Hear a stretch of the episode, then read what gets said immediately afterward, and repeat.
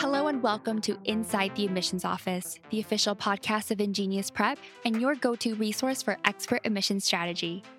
My name is Noel, and each episode, I'll bring you behind the scenes knowledge from former admissions officers about their firsthand experiences reviewing applications. Our strategies have helped countless students gain acceptance to top universities, and we're here to help your student gain that competitive edge and do the same. If you would like to set up a complimentary strategy call, simply follow the link in our episode description, and our expert team of enrollment counselors will work with you to create a personalized plan for admission into your student's dream school.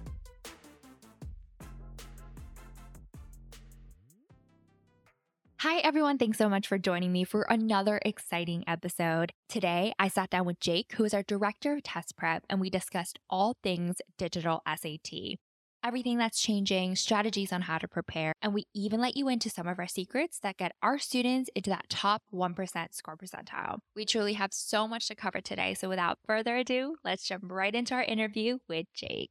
Hi, Jake. How are you today? I'm doing well, and I'm happy to be here. I'm really excited. I know we have a ton to talk about with the new digital SAT, but before we start, can you briefly introduce yourself, share a little bit about your background with our listeners? I'm the director of InGenius Test Prep. I've been doing test prep for quite a while now. I originally started tutoring in 2007, and then I was mainly doing subject tutoring, but then really started to get deeper into test prep tutoring in 2012 and have worked with numerous students across the SAT, ACT, even like GRE and other standardized tests and have really kind of seen the full gamut of how students can succeed in working with test questions are thrown at them. Perfect. So, in your opinion, why do you think the SAT is changing to a digital format? In some ways, question types and the structure of things is a little bit more accessible in the sense that a shorter test that's using more dynamic logic through its weighted scoring methods can help students to get an assessment of their readiness, their level of skill in taking these tests much quicker. So I think a big part of it is like it gives them the advantage to cut the test a whole hour shorter. And going off that, what are the biggest changes that are happening to the SAT as a whole?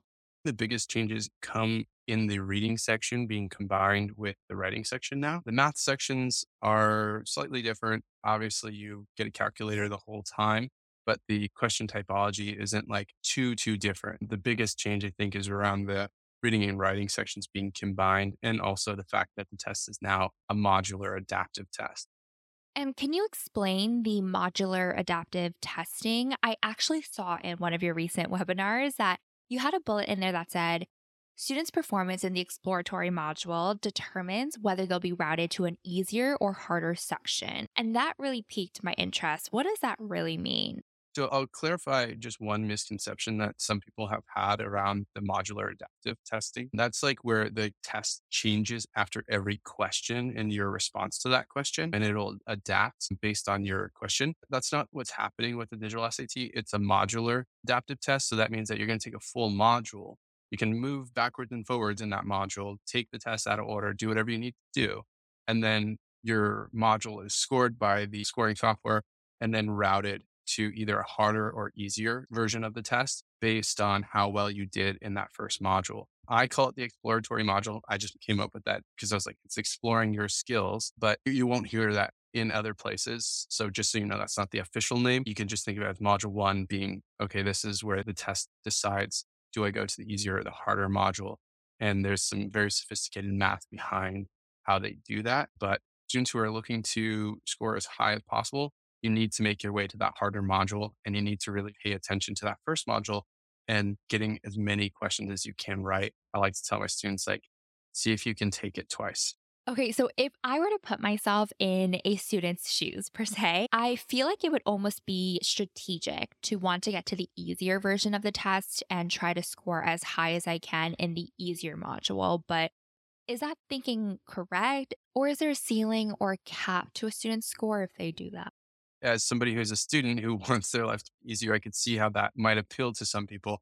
However, when you do that, so if you get routed to that easier module, the weighting of the questions is scored dynamically. So the questions in that module are scored dynamically. So that means that even getting all the questions right from that easier module, you're probably not going to score nearly as high as if you just got a couple questions right in the harder module.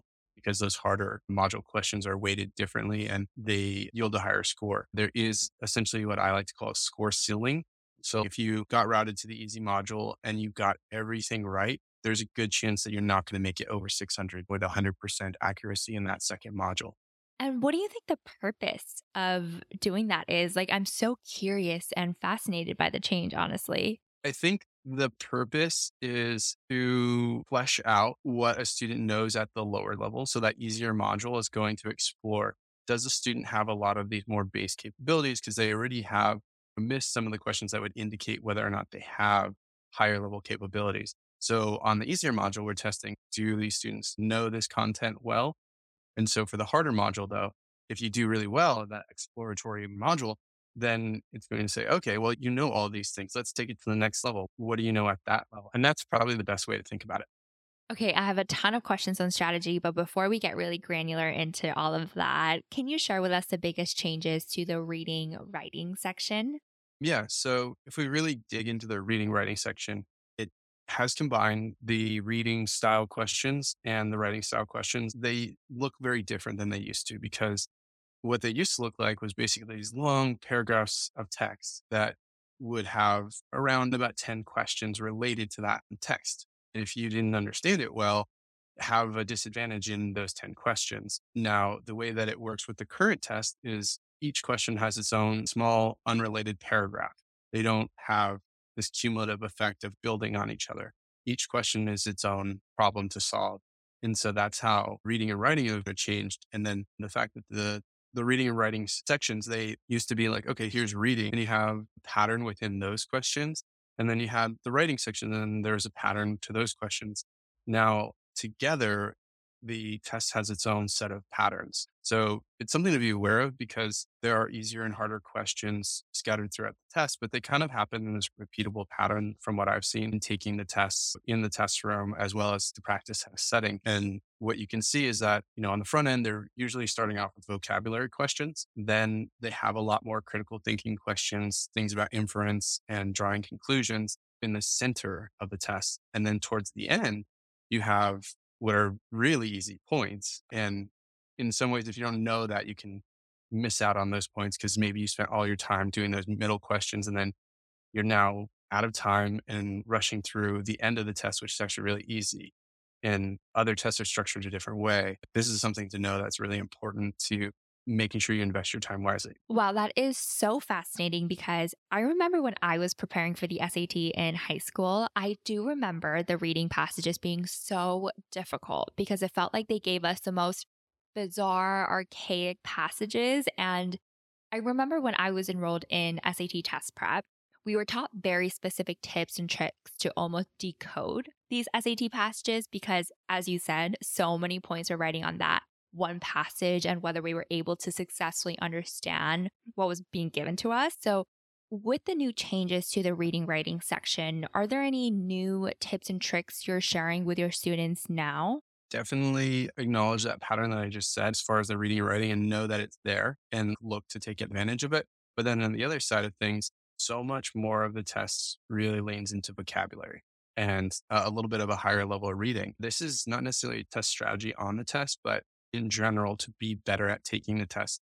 I often recommend that students spend a lot of time doing outside reading on you know subjects that they find interesting or things that are research based or emerging knowledge that might have higher level of vocabulary but then also using an e-reader because the benefit of using an e-reader is you don't have to go pick up a dictionary. You can just like double tap and say oh what is that word? What is its etymology? What cultural context does it come from all that kind of knowledge that you might accumulate in doing that over time will make you a better reader because like they do use a little bit of a higher level vocab and they skew in the direction of humanities, ethnography, anthropology. It's less of that old timey, archaic literature and there's more modern takes on things.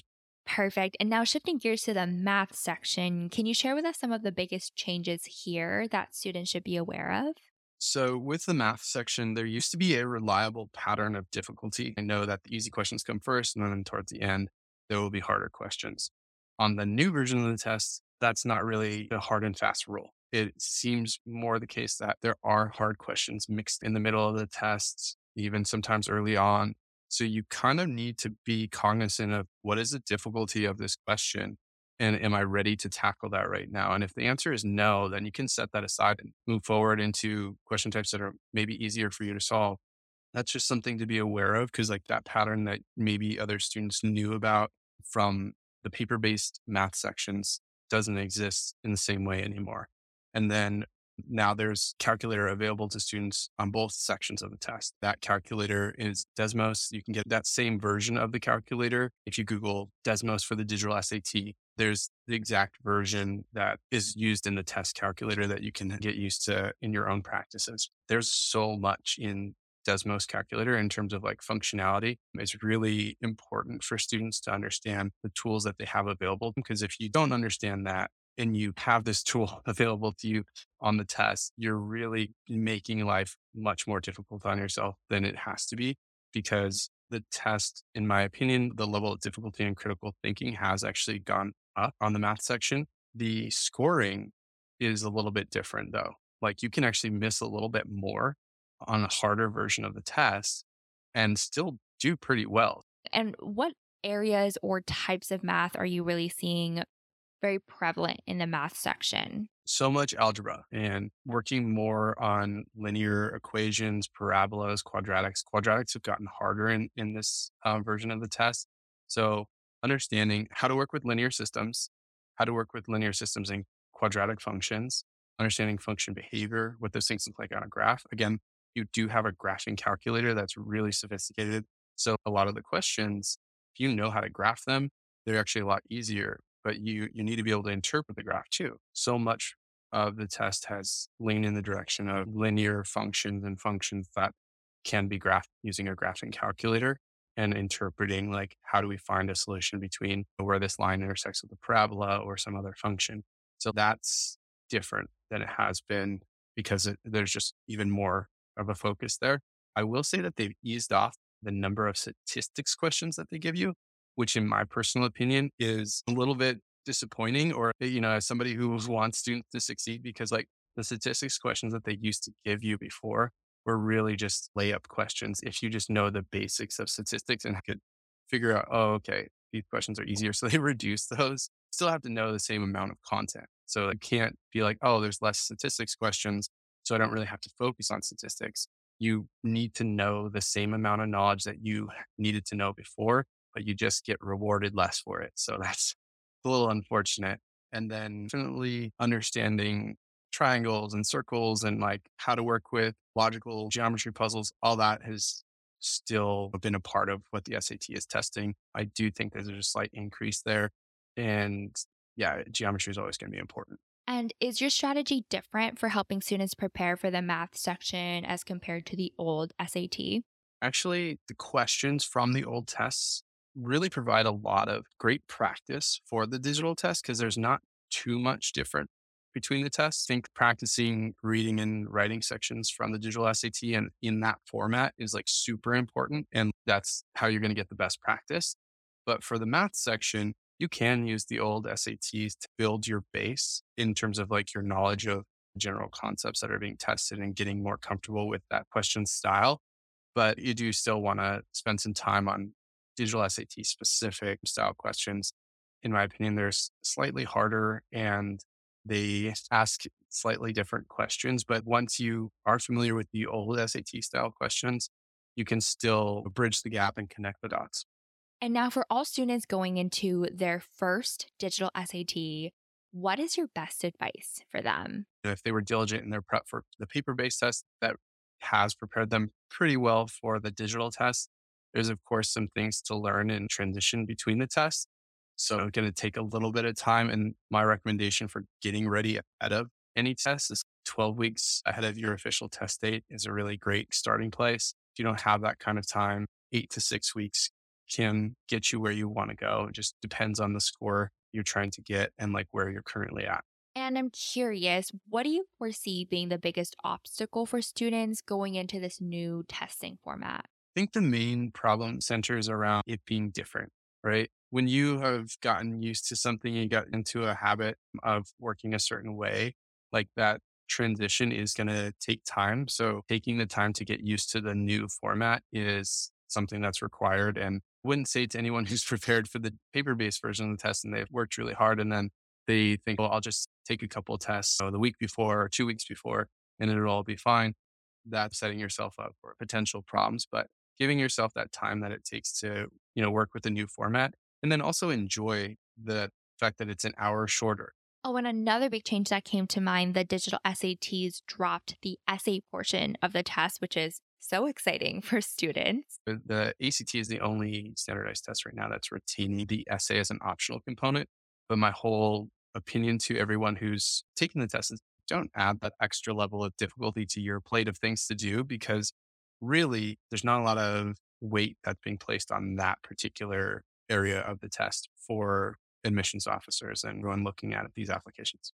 And you mentioned the ACT, and correct me if I'm wrong, but the ACT is also going digital as well, correct? Yes, they are rolling out a new digital format. That's the case for international administrations of the test. It's all going to be digital for the administration of the tests in the US. Do you think that the move to go in the direction of the test being more of a digital test just everywhere?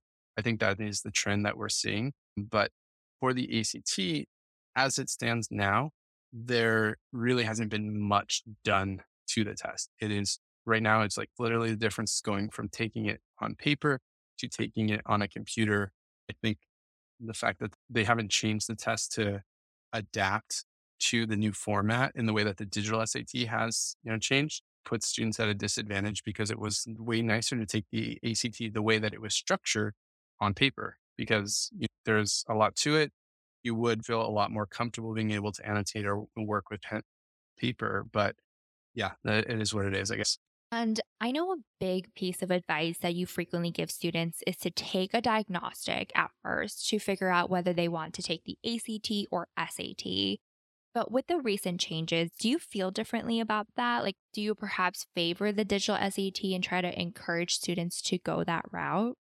I think it's still the case for taking a diagnostic to see where you are. Cause like I think just making decisions with data in hand to support that decision is going to be better for everyone. And as far as the direction that I lean though, I do kind of lean in the direction of the digital SAT because from a test prep perspective, it's full hour shorter. Like just thinking of not having to concentrate for a full hour in addition to just having a full hour shorter is a major difference from a testing perspective because like does become a question of mental endurance once you get past an hour really right like most people can take an hour long test but like a three hour long test versus a two hour long test i think that there's a major difference in the amount of mental stamina required Perfect. And now you're the director of InGenius Test Prep. And I know we're really, really proud to say that our team is made up of tutors who have all scored within the top 1% and can also help students do the same.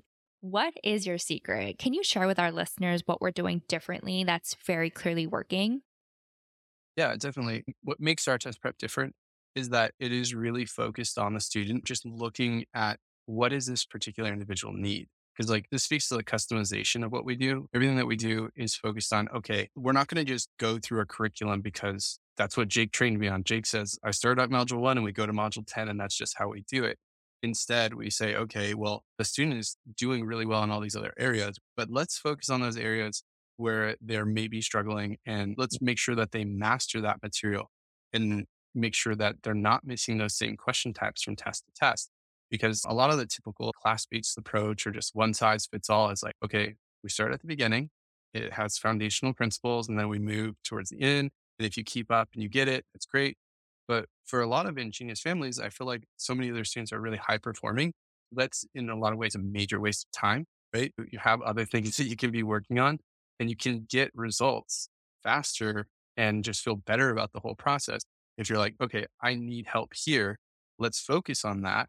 And then I just keep going up the skill ladder. And the goal is to master things lower on the skill level and then move towards these harder topics that occur less frequently but first, we start where is the student, where they're at? How do we build them to that level and do it based on where the student starts and what they need help with, as opposed to just running them through a curriculum that is the same for every student. And can you walk us through your methodology a little bit further or maybe if you have an example of a student you've worked with in the past that you can maybe share with us. So, generally, we do that diagnostic to understand what is the problem in front of us, what does the student need to learn in order to make it to the next score level. And usually, you know, students who are scoring around a 1200, to me, that's a signal that actually this person can pretty much, given enough time, go the distance and make it really high up on the score chart. If they're below 1200, we have a lot of work to do because there's an indication that they're lacking in certain fundamentals to score well on the test. And so that's going to be a longer period of prep. But with the students that score 1200 and above, I know that, okay, well, we just have a few core areas that we need to work on to make them more familiar with the question types, know what to do, be able to name things. So really we focus on accuracy and a lot of it is also being able to identify like what question type is this and what problem solving tools do I pull out when that question type comes along. So we build that and it's a little bit slow going, not going to lie at first because we're learning the accuracy and the way to handle question types as they come up. But then once we start to build that, we work towards speed, right? Because all the accuracy in the world is not going to help if you can't finish the test. We start with accuracy, work towards speed, and then we really work towards practicing in a test setting or in a test like setting. So we'll do practice testing leading up to their official test date and work on tuning what's going well, what's needing a little bit more work, and doing that through iterative practice. That's the general approach. For a student that comes to mind, this student was happy with their score. They ended up getting a 14, 1480, 1490, but it wasn't so much the score because like I know a lot of families are looking for scores 1500 plus, but it wasn't so much the score um, that he ended at, but it was actually the improvement. You know, he started off basically at a 1200 and we only had four weeks to prepare. But being able to do over 200 plus points improvement in that short period of time.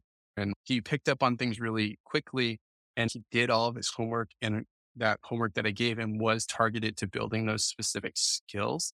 And we'd say, okay, we, we've solved this problem of understanding linear systems. Let's move to the next level, which is quadratics. Let's work on building those key concepts that are tested frequently on the test. Let's practice it until we get it and then do some practice tests, see how you do. We were doing a practice test a week going into that particular test, and he tested quite well and made a drastic improvement in a short period of time. But it speaks to the methodology of okay, yes, this does work. If we diagnose what is the problem, work on developing ways to fill those knowledge gaps, and then work on speed and accuracy and practice testing along the way. Wow. I mean, that is a huge improvement. So big congrats to you both. It really goes to show that the test prep really works. So that's incredible. And do you have any particular study habits or tips that you can share with our listeners when it comes to prepping for the digital SAT?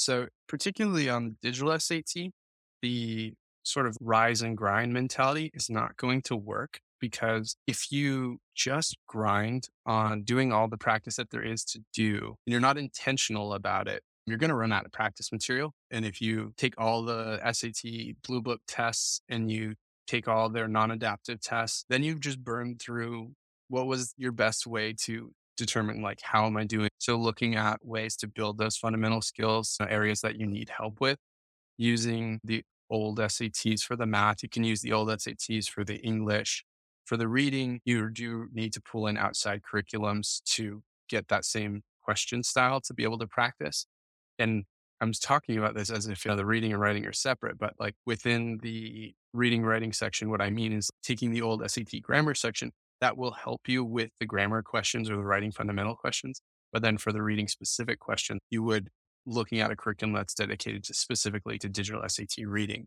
So I think being intentional with your practice and the skills and really focusing on mastering question types through intentional practice will be better than just taking a bunch of practice tests. I say this to students all the time. It's like, okay, if I lap swim the same amount of time every day that like Michael Phelps does, right? Like Michael Phelps, I think he's swimming a gross amount of time, but like maybe four hours a day, right? And he does that every day. If I did that four hours a day, but I didn't have a coach or I didn't have the technique and the training, I would never get to the same level. He does those four hours a day, but he's intentional with his practice He's really focusing on, okay, I'm going to spend four hours today and I'm just going to work on the way that my hands enter the water. And that's the one skill that I'm going to practice for today. He's not just grinding through his practice. So that's the main difference is like you have to be intentional, especially when there's not that much practice material available that's high quality. And are there any practice tests that you recommend that students use? Using the linear non adaptive version of the test can be helpful. And that's on College Board. And then save the Bluebook test. Don't use all those until you've done a solid amount of studying. And then you can take those tests because they're, I'm going to say 90, 95 plus percent accurate in terms of what does the test actually look like on test day? What is the scoring like? The Bluebook version of the test should really just be reserved for when a student feels like they're ready to understand what their score is going to look like. But even then, know that on test day, a lot of students are coming back to us saying the test felt a little bit harder. So there's still that disparity that everyone's working to bridge the gap on. And of course, I know your advice is to not go overboard with taking the practice test, but how many practice tests do you think students should take before the actual test?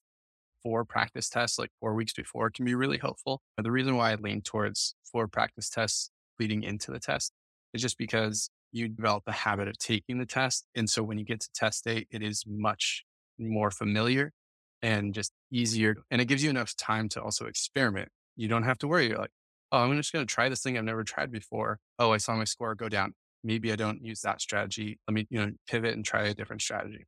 And kind of similar to that, how many times do you think students should take the SAT when trying to achieve their target score? They want to have at least two sittings in the test for any college that's going to allow a super score in terms of submitting that if it's possible. And I also think at least twice because your first time, you're going to be stressed out. That's the reality, right? Whether or not you prepared like for 12 weeks or two weeks or whatever, the experience of taking something for the first time is inevitably going to be stressful. And I think the second time around, you'll have learned something and you'll be able to go and apply what you've learned and hopefully do better on that second administration of the test. But really, there is no limit. Your biggest obstacle here is, you know, how much time do you have to do this? Amazing. Well, thank you so much, Jake. This was so fascinating, even for me to learn about. And I'm not taking the SAT anytime soon. But before we end, do you have any parting advice for a student or parent helping their student along their SAT journey? Get started on this early. Don't leave it to the last minute because then it becomes a stressful situation. If you can prepare ahead of time and know that you're going to have a measured approach where, okay, we have enough time. We're going to adjust in that time to get to where we're going. And also know that the performance will be an incremental improvement, right? It, the question of, okay, how do we get to the next 100 points? How do we get to 100 points from there? And then how do we just keep taking that next step forward? I think being okay with that process, trusting the process. But in order to trust the process and do all that, you have to start early so that way you're not worried and stressed that it's down to the last minute. Like, how do we get from here to here? And we only have these resources. So, time is a huge resource in this. And I think starting early will be super helpful. And then I guess the other part of it's when to engage with a coach. Like I was saying earlier, that example of Michael Phelps versus me, like if I just practice on my own and Michael Phelps is practicing, but he has coaches, right? And the difference is like the best performing athletes, best performing executives, all these people, they have coaches who see, okay, you can improve here and they give them the pathway to the next level.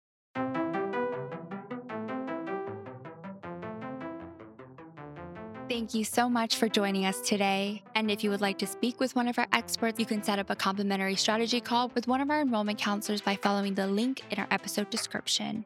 And for more information and access to additional resources, you can register for our webinars, which is also linked in the episode description. If you have any questions or would like to request a topic for a future episode, you can email me directly at noel.kim at ingeniusprep.com. Thank you for listening to another episode of Inside the Admissions Office. And don't forget to follow the podcast so you're notified every time a new episode is available. That's all for now, and I hope you'll join me next time as we continue our journey inside the admissions office.